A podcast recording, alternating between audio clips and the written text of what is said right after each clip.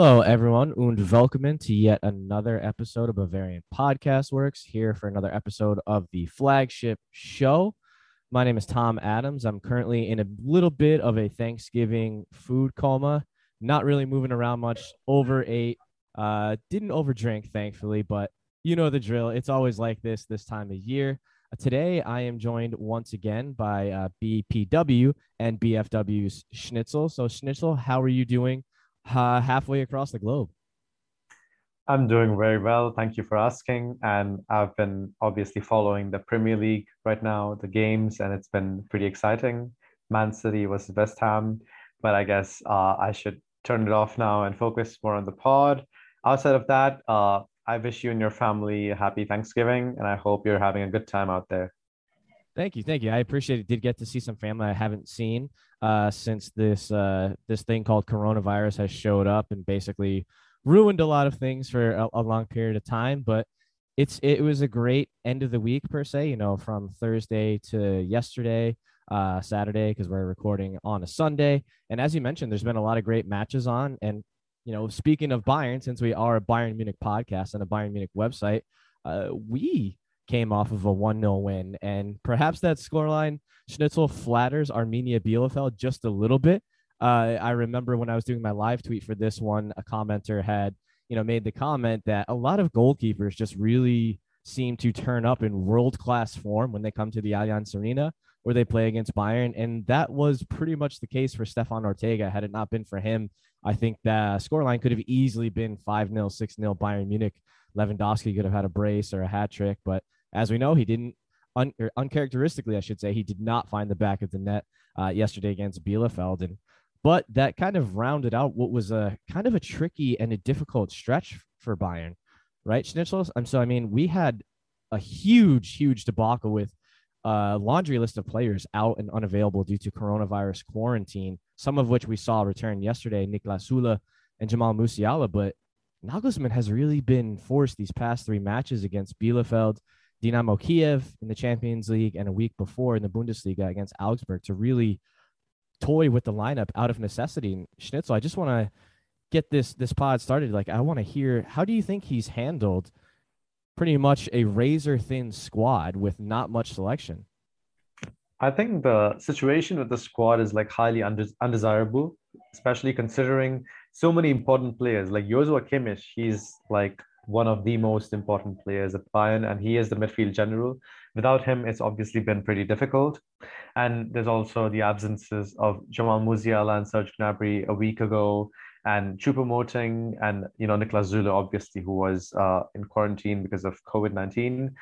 So it's been very, very difficult, and the situation hasn't helped matters. All the controversy surrounding the unvaccinated players, and you know all this drama of the pitch it's just uh, been a difficult time. But i would say that outside the augsburg game which was pretty disappointing considering bayern lacked you know a punch and they just didn't look like they were interested in getting out that win it was a very uncharacteristic performance from them. They just looked you know without fangs but uh, the, the most recent two fixtures, the one uh, against uh, Arminia Bielefeld and Dynamo Kiev, I think they were very professional wins.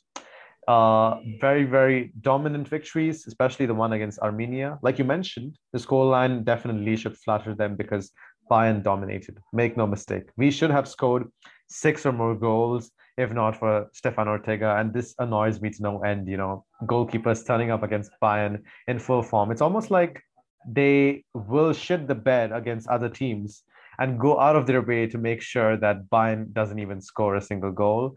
But I guess that just uh, sh- the owner should be on the Bayern attack to kind of come out of these situations. I like how Bayern handled it, and Leroy Sané's goal was really good. So overall, Nagelsmann has done a pretty tidy job. It's nothing extraordinary, but considering his squad has been paper thin, it is pretty commendable. Yeah, I agree. And, you know, just when we were rattling off the players that were unavailable, I was just double checking as well, just to confirm against Dynamo Kiev and against uh, Arminia Bielefeld yesterday. Marcel Sabitzer was not available. Remember, Schnitzel, it was his mistake that led to, I believe, Augsburg's second goal in the 2 1 loss last week. So a lot of people, when they saw the situation at hand with all of the players that were unavailable, namely Joshua Kimmich, as you mentioned, who I think we can all agree is so much of a metronome in what makes Bayern's midfield tick. And I know I've said this countless times before on the podcast and in pieces I've written, but when that dual midfield pivot of Leon Goretzka and Joshua Kimmich is torn apart uh, or not playing together for Bayern Munich, Bayern Munich does not play as well. They might still get a result as we've seen, as we've seen, excuse me, against uh, Kiev and Bielefeld, but it's just not quite the same as it is when those two are on the pitch together. And we, you know, we thought that this would be a huge opportunity for Sabitzer with uh, Kimmich having to quarantine for at least two weeks minimum as an unvaccinated uh, person, and he really didn't do you know do himself any justice with that performance uh, away at Augsburg, and was the reason, part of the reason I should say. It's always a collective effort, but you know, needlessly ceding possession uh, in his own third for Augsburg. Yeah, I mean, nothing nothing pains me more than seeing Sabitzer being pointed out as responsible for a goal when I was like clamoring for this move. I was so excited when he joined, and I really wanted him to do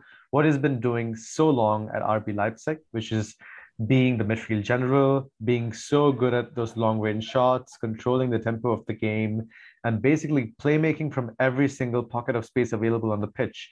And uh, considering he's been so good for Austria lately, like he has been fantastic for them, it is kind of disappointing to you know see him unable to replicate those uh, you know uh, that form and you know all the, all the stuff that he does for uh, his country at Bayern Munich. And I can't really put my finger on what the problem is exactly, but I really want him to see you know uh, what's what's wrong here. Maybe take tips from Nagelsmann improve on his attributes and get back to like you know his peak form because we signed him for one reason and that is he's a top-notch midfielder and he can form a really good rotation with Goretzka and Kimmich. But if he's going to be benched for the rest of the season, then this signing just makes no sense in the end. So I hope he proves all of us wrong and comes out all guns firing very soon. Yeah, it's almost as if with this situation, right? All the writing was on the wall. Okay, Sabitzer uh, and Tolisso, arguably, like this is the perfect opportunity for these two guys with with Kimmich being out for an extended period because, you know, we had an English week. We're going to need the rotations. We we don't want anybody running themselves into a muscular injury. And the like I said, all the writing was on the wall for these two guys to step in, and I think that almost added pressure to Sabitzer. Like, okay, this is now a perfect opportunity for you, so you know, don't screw it up type of thing. And, you know, he made one little mistake against Augsburg. And of course, he's made other mistakes as well. So he might just mentally kind of be trying to play his way out of, you know, said onus, right? That onus is on him now to perform. He's been signed for several months, hasn't really impressed too much with what we've seen of him. And, you know, to kind of segue into what I want to talk about next, I think it, so much of it too is if you kind of look at it on paper, the amount of situations he's coming into, it's not necessarily always the same personnel, right? I mean, generally it is a similar looking other 10 players to what he's coming on to if he's a if it's a substitute situation or even if it's a, a start a rare start that he gets based out of necessity as we've seen uh, this past week and a half with the you know the coronavirus situation at uh, at Bayern Munich aka FC Hollywood uh, but you know there's just uh I I agree with you. It is very hard to put my finger on, but I don't think it helps his case that he is coming on and playing with different personnel and so much of you know the midfield is also dictated and vice versa by what's just behind them schnitzel and as we've seen you know i think i need no name if he's listening to this now he might want to cover his ears because we do have to address Julian Nagelsmann's uh, tweaking from a back three to a back four. I know I need no name is a, a staunch critic of the back three and hates it. It's the bane of his existence, but we've seen it in kind of a makeshift back three from Bayern uh, in these past three matches: Augsburg, uh, Kiev, and, and Bielefeld. And while I agree with him, it doesn't quite work in the same way at Bayern that it maybe did for him at RB Leipzig or in the past if he'd ever used it at Hoffenheim. You know, just a lot of different personnel, and I think we can both agree that we're really hurting without Niklas Süle, who has just, you know, unexpectedly become, uh, you know, a bona fide right back solution. But because he was unavailable, we had to have Benjamin Pavard in that kind of makeshift uh, right center back role. And, you know, whether it was Omar Richards, Tanguy Nianzou, Luca Hernandez, Dayot Upamecano, uh, Benjamin Pavard, we've seen slight variations. Alphonso Davies as well, you know, have to mention him, even though he's pretty much always a mainstay. He can he can play on the left of a back three, in my opinion, or as a left wing back. It's not much of an issue. But Schnitzel, what have you what have you made? What did you see that didn't work at all and was glaringly obvious?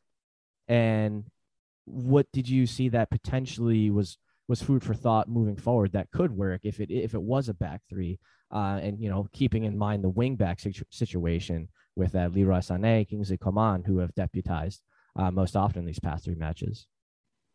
So uh, the one thing that I need no name likes less than a back three is probably Benjamin Pavard on the pitch. Yeah. I knew it. I knew it.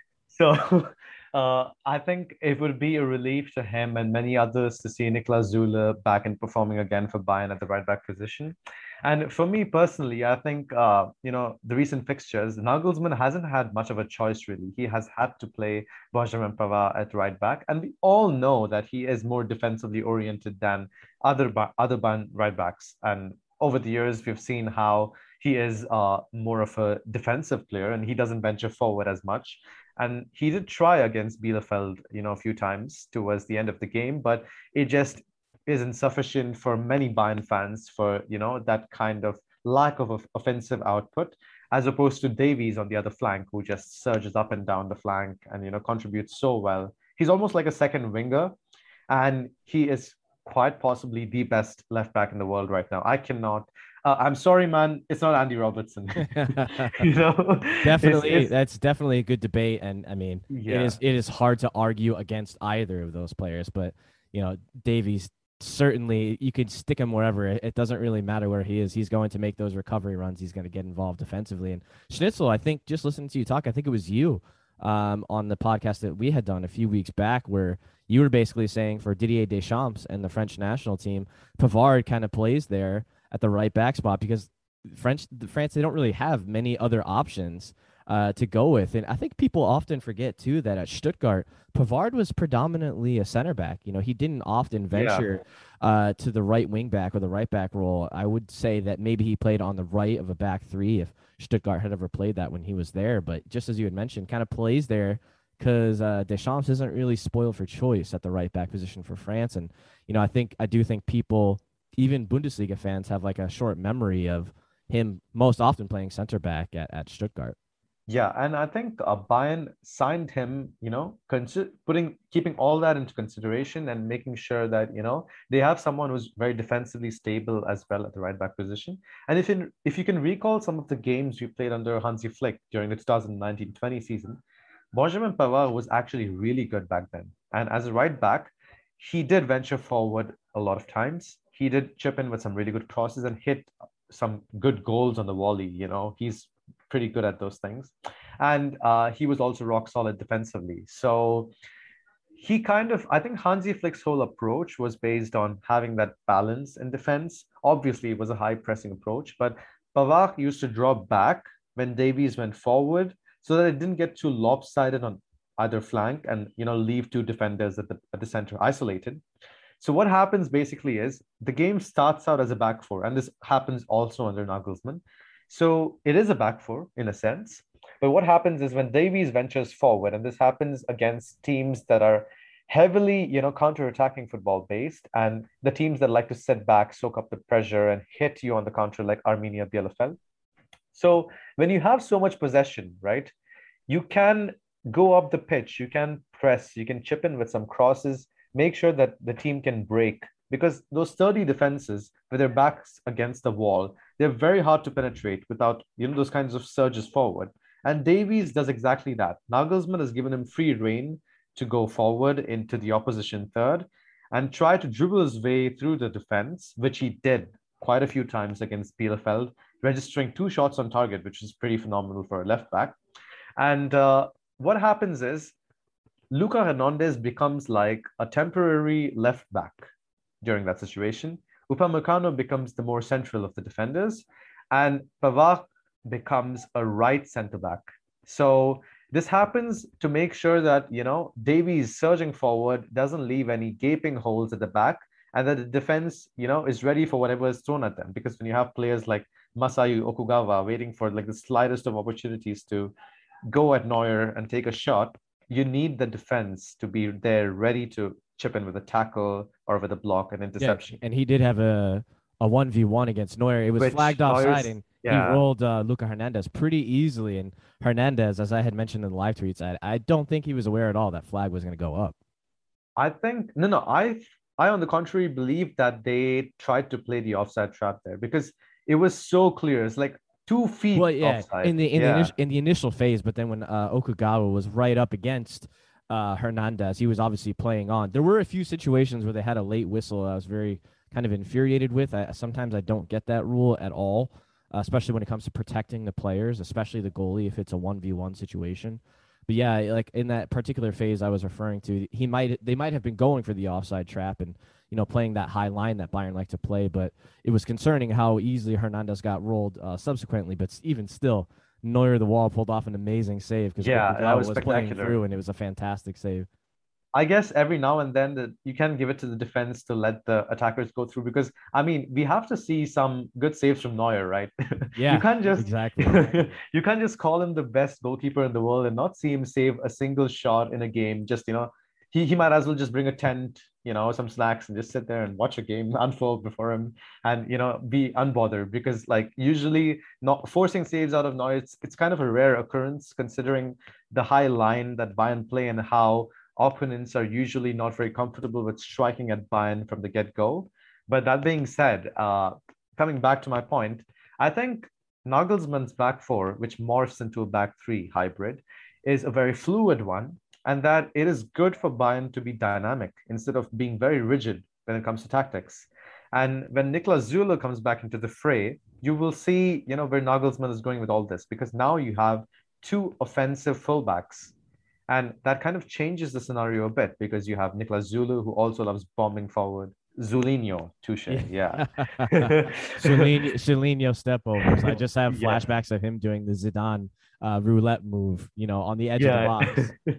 and when you have someone of that size doing that, you just don't want to stop them. You know, you don't want to be that person. so Zulu on one side, Fonzie on the other. It's going to be two fullbacks, you know, up the pitch, which is going to kind of you know, put the onus on Upamecano and Luca Hernandez to kind of be the only defenders on their side. And coming back to the point of the balance, I think Nagelsmann will also instruct Süle to defend. And that doesn't mean that it's a back three and it's blasphemy or whatever. It just means that Nagelsmann is trying to get the best out of the defense. And we did keep a clean sheet against Arminia, which is pretty commendable, considering Bayern are not very good at keeping clean sheets at all. So I would like to see more clean sheets. And if this fluid defense means that, then so be it. Nagelsmann should be free to do whatever he wants as long as, you know, we keep getting the wins and keep getting the clean sheets. Absolutely. And it couldn't have come at a better time, as you mentioned, Niklas Süle coming on just at the end against Bielefeld. I believe he replaced uh, Luca Hernandez, who did receive a booking uh, somewhere in the. I, I'm not even. I can't even remember if it was the first half or the second half now. Because I remember thinking to myself, "Oh, he's really got to be careful now." It was it was in the second half. I think it was in the 87th minute because till then he was having a spectacular game. Actually, he was doing right. very well. Yes. So I was like, ah, bummer, man. Just had to get a yellow card to kind of tarnish that stellar game because otherwise, him and Upa they were both so good. Yeah, I was getting my wires crossed too because I was remember him going at uh, Andre Hahn against uh, Augsburg, and then we were all having a discussion on the Slack channel about Andre Hahn, how I kind of oh, mentioned he's always that kind of player. But anyway, we don't want to di- digress too much, Schnitzel, because we've got you know we've got a week off here, not a week off, but a week of training, and then the big one lies large next Saturday, Der Klassiker in Dortmund, and then Schnitzel. It's pretty much English weeks to close out the Hinrunde after that. Barcelona in the Champions League, which it's very odd to look at that matchup on paper and say, well, Nagelsmann can make a ton of rotations because obviously we've already clinched advancement to the round of 16 and clinched winning said group because Barcelona is in absolute shambles right now and are basically clawing for life to get out of that group. Uh, but then after that, just uh, a few days later, it's Mainz at the Allianz Arena away at Stuttgart. Uh, and then VFL Wolfsburg at the Allianz Arena to close out the Hinrunde. So this is a very, very crucial stretch. We're getting Niklas Süle back at a very cr- crucial time for all those reasons that we just mentioned, you know, and Julian yeah. Nagelsmann's backline. And hopefully we can get uh, Kimmich back in the fray. I mean, I can as I early already, as a. Yeah. Oh, go ahead. Yeah, I can already hear the Haaland Haaland song at the back of my head. Yeah, you know, yeah. I, I know exactly the one you're talking about, and I yeah, like, I know that I, I think I shied away from asking Fear the Wall like where it came from, but yeah, he's back. Got on the score sheet yesterday for Dortmund and air win at Wolfsburg. He's a machine. he is going to be yeah. forced to be reckoned with, and he always seems to turn up against against Bayern, but he does also always seem to pick up an injury against Bayern. But obviously, Nagelsmann, his coaching staff, will have known that Haaland is back. I, I don't even want to try like to attempt the uh, to attempt to sing Dortmund's, the song right now. Dortmund's situation is kind of sad because like without Haaland, they're basically toothless, and it was so painful to watch them in the Champions League. Like one player gone, yeah. and they're basically like what Europa League sides and Europa League hopefuls. In fact, they're not even favorites because that's how they looked against Sporting. They were outplayed. And yes, they were, you know, getting red cards here and there. The one against Ajax, the one against Sporting. It was kind of needless. Uh, but still, you're not supposed to be losing to such teams. I mean, you're Dortmund, and you have to at least make it to the quarterfinals. That's what that's what's expected of you if you, you know, at least don't face some other top sides. So it's crazy how like missing one player has you know downgraded the team so massively in recent weeks. And it is just the kind of you know luck that Bayern has you know tells you the whole story right before the Klassiker Haaland is back and you know he's ready to pounce on the Bayern defense. And I'm just really hoping you know for goodness sake that the defense is able to pull this one off because it's going to be a very tough battle. And speaking of that with all the matches I just mentioned so Barcelona kind of sticks out as that one match where Nagelsmann can perhaps make some rotations. But no, for, I think that, I believe I, I believe he's going to go for it. I think he's going to go yeah, for it. I believe we have to get out the win no matter what. And it has to be because this could be a very historic thing. I'm not saying that I want Barcelona in the Europa League, but they've never been there, right, in a long time. So if it would be Bayern, hilarious. yeah, Bayern's going to be the ones creating history here. And since Gerard Piqué and a few other of Barca's players went went on to say that you know we're going there to win and those kinds of things, it would kind of be you know firstly disrespecting the opponent if you field a very weak side, you know, with a lot of rotation, and second, it's against the spirit of the game, especially Bayern's game when you want to go there, attack, get every single win, especially if you can finish the group stage with six wins and definitely I'm fingers crossed for that Lewandowski record those you know? English weeks, I mean, Dortmund, Stuttgart, Mainz, Wolfsburg, that is a tough schedule. So yeah, I, will pose this question to you. So if you're a Nagelsmann, is, assuming they're all available and you know, keeping in mind that some of those games, some of those games are just three, four days after one another. The English weeks. If you're a Nagelsmann, if they're fit, every match, are you going Davies, Lucas, Upamecano, Niklas Süle right across? In the so against against Dortmund, Süle definitely starts it's going to be Lucas and Upamecano at the back. I'm really, actually, I'm really scared of Upa versus Haaland. That battle, I just don't want to see it because Upa is not exactly excellent against, you know, the heavy set strikers, the more, you know, physical uh, against yeah. physical strikers. Yeah. And Haaland is more on the physical side. So it's going to be very interesting. But I think Luca Hernandez has been brilliant against Dortmund, you know, in recent times. And one game that comes to mind is the Super Cup game, the 3 1 victory, where he was really, really good. So I'm hoping that he goes with Davies, Luca Hernandez, Upamecano, and uh, Süle against Dortmund and Barcelona, both games. And against Mainz, I know Mainz are a very good side and they are so, like massively underestimated in the Bundesliga that's basically almost every other Bundesliga side that's not in the top 10. Like they, you know, they just kind of they, they might lose games sometimes, but you never know. Teams like Stuttgart, for example, they might lose games, but they have so much, so many threats, so many amazing players. And because of fantasy, you might also be familiar with some of them. You know, Borna Sosa, for instance such yes. a differential player, right? Burkardt, I had and, yeah, Jonathan Burkardt. Yeah, Jonathan Burkardt for his good yeah. run of form, which ended on He's Friday, fantastic. Unfortunately, yeah, yeah. he's one for the future. You know, he's definitely a player to keep your eyes on, uh, especially at that attacking midfield role, especially for Germany. He could be great. So that being said, I would rotate, probably bring in Pavard. I'm sorry, I need no name. if, if it's not going to be Bouna Sarr, it has to be Benjamin Pavard. We don't have any other options. So, and and I know I need no name would rather roll into a ball and you know become a traffic cone or something for Bayern Dancy Bouna Sarr on the pitch. He might so, even just say, "Hell, put Thomas Müller back there," because yeah, make Thomas Müller for right back, but just don't make Bouna Sarr step on the pitch, man. Seriously, that is the general consensus I think at this point. So Benjamin Pavard and maybe bring in Tanguy Nianzou one of those games because when is he going to learn if he never gets the opportunity to start? He yeah. is such a gem, and we don't want him leaving just because he didn't get enough game time, because that would be a shame. He is PSG's. He was PSG's best young talent when we got him. You know, uh, back I think it was uh, the summer of 2020, right? Yeah. Yeah, and and he was really really you know promising. So I think he should get a start or at least a substitute appearance in one of these games. And Omar Richards, I wanted to start against Mainz because he's solid, man. He, he yeah. is a very good backup. I don't think, a, despite us losing against Augsburg, I don't necessarily think he was he was bad. You know, I, I would say maybe maybe average. I think we've already discussed earlier that the problems were kind of elsewhere, but uh, that collective performance just wasn't good enough. But Nagelsmann will have to make those tough decisions. Knock on wood. I am actually knocking, if you can hear that, because I am at a wooden desk. Knock on wood, no other coronavirus situations pop up where players have to quarantine during this cr- crucial stretch and knock on wood, you know, that uh, nobody picks up a serious injury. But if they do happen, Nagelsmann will have to deal with it and we'll have to to move on and, you know, take everything on the chin and, and move with it. But you know, yeah. I just kind of wanted to, uh, unless you had something to add to that, I was going to say we. Who said? Who said being a Bayern coach is easy? Yeah. But there's there's one trick. There's one trick Nagelsmann can use, and it will always make him a winner, and that is read Bavarian football works regularly. Yes, yes. That is it.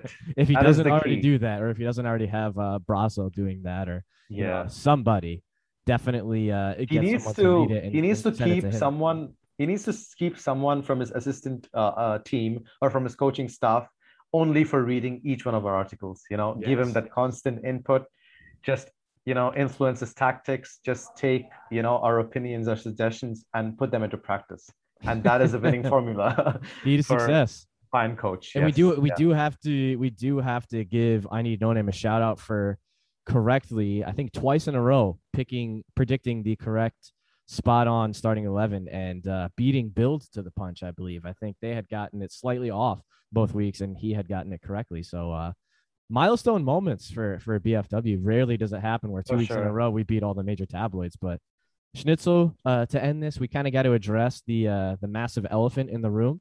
You know, we're recording on a Sunday uh, tomorrow. Big, big, big day for a lot of football fans. Uh, laden with controversy, we should say, but we're gonna find out who the Ballon d'Or winner is. And obviously, as we know, Lewandowski is one of the top candidates, in addition to Lionel Messi and Karim Benzema. Reports have come out supposed leaks, and I'm using air quotes, saying that uh, the order was Lionel Messi, Benzema, Lewandowski. Obviously, we all think that's absolute hogwash. We don't want to believe it, but we're gonna find out tomorrow. So, Schnitzel, I, I guess I don't even know like what yeah, would be the uh, specific question to ask, but I just want to hear there isn't anything on this. Yeah, there isn't anything that hasn't already been said, I guess and everyone knows what I'm going to say, and that is there's literally just one person who deserves it. And please don't give me that Messi crap. Benzema shouldn't even be in the top five, in my opinion. Salah was better than Benzema, and Salah has a better shot at making the top five than Benzema. Benzema has been good for like what, like has been in really good form for two months. Yeah. Like I mean, you don't I, I would say I, for two months. Yeah. I don't watch a lot of La Liga. I will say to to Messi's credit, I'm always someone who's been in Team Messi when the argument comes up versus uh, peak Messi versus peak Ronaldo. And it, I guess objectively, it is tough because for a player who has such, uh, you know, electric seasons year in and year out, uh, maybe we're a little bit desensitized, you know, to the fact that he may have had a lesser season or a lesser year, obviously, because that's how this this is judged year over year or by year, I should say. Um, so year over year, he might not have had as good of a of a year as he did the previous years and what we were used to in his the peak of his career. But even still, the the thing I would pose to Lewandowski and his argument is like there's like nothing more he could uh, possibly do as a striker to give himself a chance of of winning uh, the trophy. And let me tell you this: just... if if Messi and Ronaldo, if either one of them had Lewandowski's stats, you know, the past two years, they would be they would have been awarded the Ballon d'Or in 2020. Number one, it wouldn't even have been cancelled. That's my opinion. And I think the 2021 Ballon d'Or would also undoubtedly go to one of those players if they had the same stats. Lewandowski oh, yeah, is course. just constantly underrated season after season. They pick on, you know, it's just him not having as massive a fan base as the other two. Maybe, maybe just doesn't get as much recognition. He's been so, so good. I mean, the most goals, the most goals plus assists per 90 and overall, you know, throughout the entire year and the past season. And he's been so good for a Poland side that would struggle in a championship without him. Like they would struggle in the English championship, and I'm not exaggerating. They're really bad if you remove Lewandowski out of the equation. So there's not much more he can there isn't much he can do aside from you know what he's already doing right now. And I think there is no one else who deserves the award more than him. He's already been robbed in 2020. And I know that France football loves robbing Bayern of Ballon d'Ors, you know, Franck Ribéry 2013, Manuel Neuer 2014. I could just go on and on. And this kind of feels really bad in a, in a way because those are players who absolutely deserve the award. But you cannot have Lewandowski miss out on this one. Like he absolutely deserves it. And nobody else, uh, you know, has had as big a claim. I mean, what has Messi done the past four months? Could you remind me, please? Like maybe the past three months. Uh, I think he scored like maybe two goals in the Champions League and one in, in Ligue 1.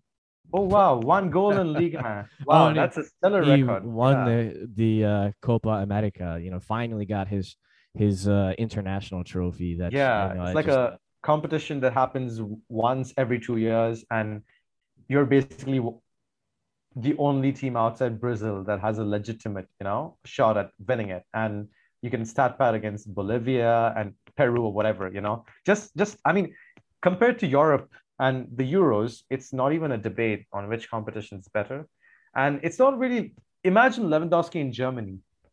Yeah, no, I, like, I was even gonna say, like, imagine if Lewandowski had gone to like Real Madrid or you know, you can't say loyalty because Messi has been with Barcelona forever, but it's like as soon as like the situation got really, really bad, he left.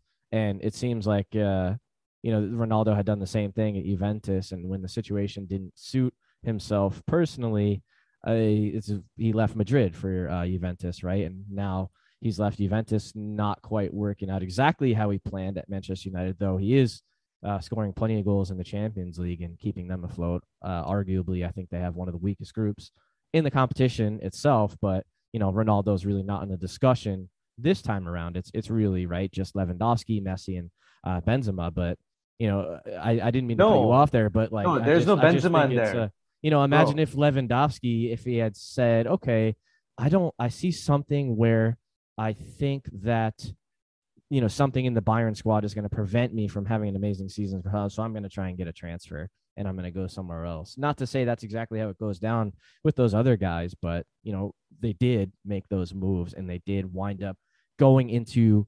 I mean, maybe not for Ronaldo, Juventus to Man U, but every time before wind up going into better situations than they were in. Lewandowski stayed back sense.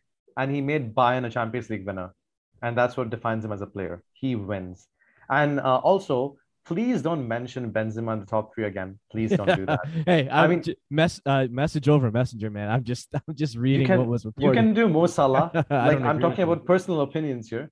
You oh, can man. go Mo Salah in the top top three. You can even go Jorginho because I mean, yes, he isn't the best player in either of his teams, but like he did win two competitions. I would say N'Golo Kanté is up there, you know, top five possibly. And uh, outside of that, even Erling Haaland for how well he's done the past two or three seasons. Yeah. So uh, probably Kylian Mbappe for you know what he's doing at PSG. It's, it, I mean, there's a lot of players outside that top two that we can you know push up and down the top five. But for me, Lewandowski is just number one. There should be no debate about it. And frankly speaking, if France football mess this one up, I think there's going to be another French Revolution. You know, like frankly speaking, I just don't see any other outcome that benefits their image, in fact, because it's going to be a huge black spot on the entire thing. Because how do you rob a player who is so, and this, you know, what I, another thing I don't understand about the Ballon d'Or is that isn't it awarded for like a calendar year? Yes. Then yes, why is there a confusion, always a confusion between a season, the calendar year, and why does it always end prematurely? So why did the voting stop in October the 24th? Shouldn't they have waited it out maybe till the end of November and considered everything in there? And not just that, uh, well, if you're saying calendar year, right? Yeah. Look at the stats from January all the way to October the 24th. That includes one and a half, or at least uh, two months of the new season, right? And Yes. who has been the best player in the new season? Lewandowski. Yep. It's not even it, it, a toddler would answer that correctly. So, if if that's the case, and if that's how it's been the past year, how is this a debate? Is what I don't understand. Because yes, you have won the Copa America, you have been the top scorer in the Copa and all that. But look at your performances the entire year and what kind of impact you've made on all the teams you've played in, and you see a clear winner. It's not a question for me. So I know there's a lot of Lewandowski hype, but I really, really want to see him get the award tomorrow in the podium. Anyone else, and I'll be, you know, sitting in the corner of my room, just crying, fretting. I'll probably th- throw a few things around, you know, break a few vases or whatever. But it would be really, really demoralizing if that happened. I mean, let's face it too. The man cleans up immaculately well. I mean, do you know anyone who pulls off a tuxedo better than Lewandowski? No, He, he pretty much looks like Sterling Archer, a real life version of Sterling Archer. he should be like the, the next James Bond, maybe, you know? He, he probably could be. He probably Yeah. could be. He would have to take breaks to eat dessert before dinner, but he could pull it off. And I For don't sure. know if his wife Anna would let him have martinis as often as James Bond does, but per, perhaps uh, without alcohol, you could do like uh, virgin martinis or something like that. Yeah, yeah. Or you could always just, you know, pose for the drink to be a martini, but not really, you know. They do that a lot in cinema. It's not really a big thing. There you know? go. I think. I mean, if Lewandowski's publicity team is listening right now, I mean, we're just giving them idea after idea, and uh, Yeah. hopefully they give us credit if any and if any of this stuff we just mentioned winds up transpiring because just million dollar ideas right there. If that actually happens, then I'll take you out, you know, somewhere for dinner. yes, yes, Because yeah, this will be crazy if that actually happens. Yeah. yeah. We can we can uh, get like all types of cuisines like to represent every writer from BFW. Uh, so Absolutely. get yeah. stuff from like the U.S., from India, from Germany, from Yeah, everywhere in and- between. Marcus, he those, could probably uh, give us some kind of a Swedish dish. I don't even know Yes. what a Swedish dish would be, but something something tasty. I would I would surmise. Yeah, and uh, for all the regular readers of BFW listening out there, if we do that, we'll make sure to, you know, write an article about it, put some pictures in there, you know, engage you with some content because, you know, we want all of you to take part in, you know, our celebrations. Of course, of course. Well, Schnitzel, I, I think we all agree Lewandowski has to get it. If not, France football loses all credibility, the shreds of credibility that they do have left. And, you know, unless you have any other closing comments on that, I think that's a good place to wrap up this episode of Bavarian Podcast Works. Just want to thank everyone for listening again. Uh, I know that we're quite the dynamic duo, and you're probably massive fans of us. So we appreciate it. Be sure to like, rate, and subscribe on Spotify, Apple Podcasts, Megaphone, Stitcher, whatever uh, platform you use to listen to. If there's an intergalactic platform you use, definitely let me know. I, I want to know if the uh, the aliens are listening to us.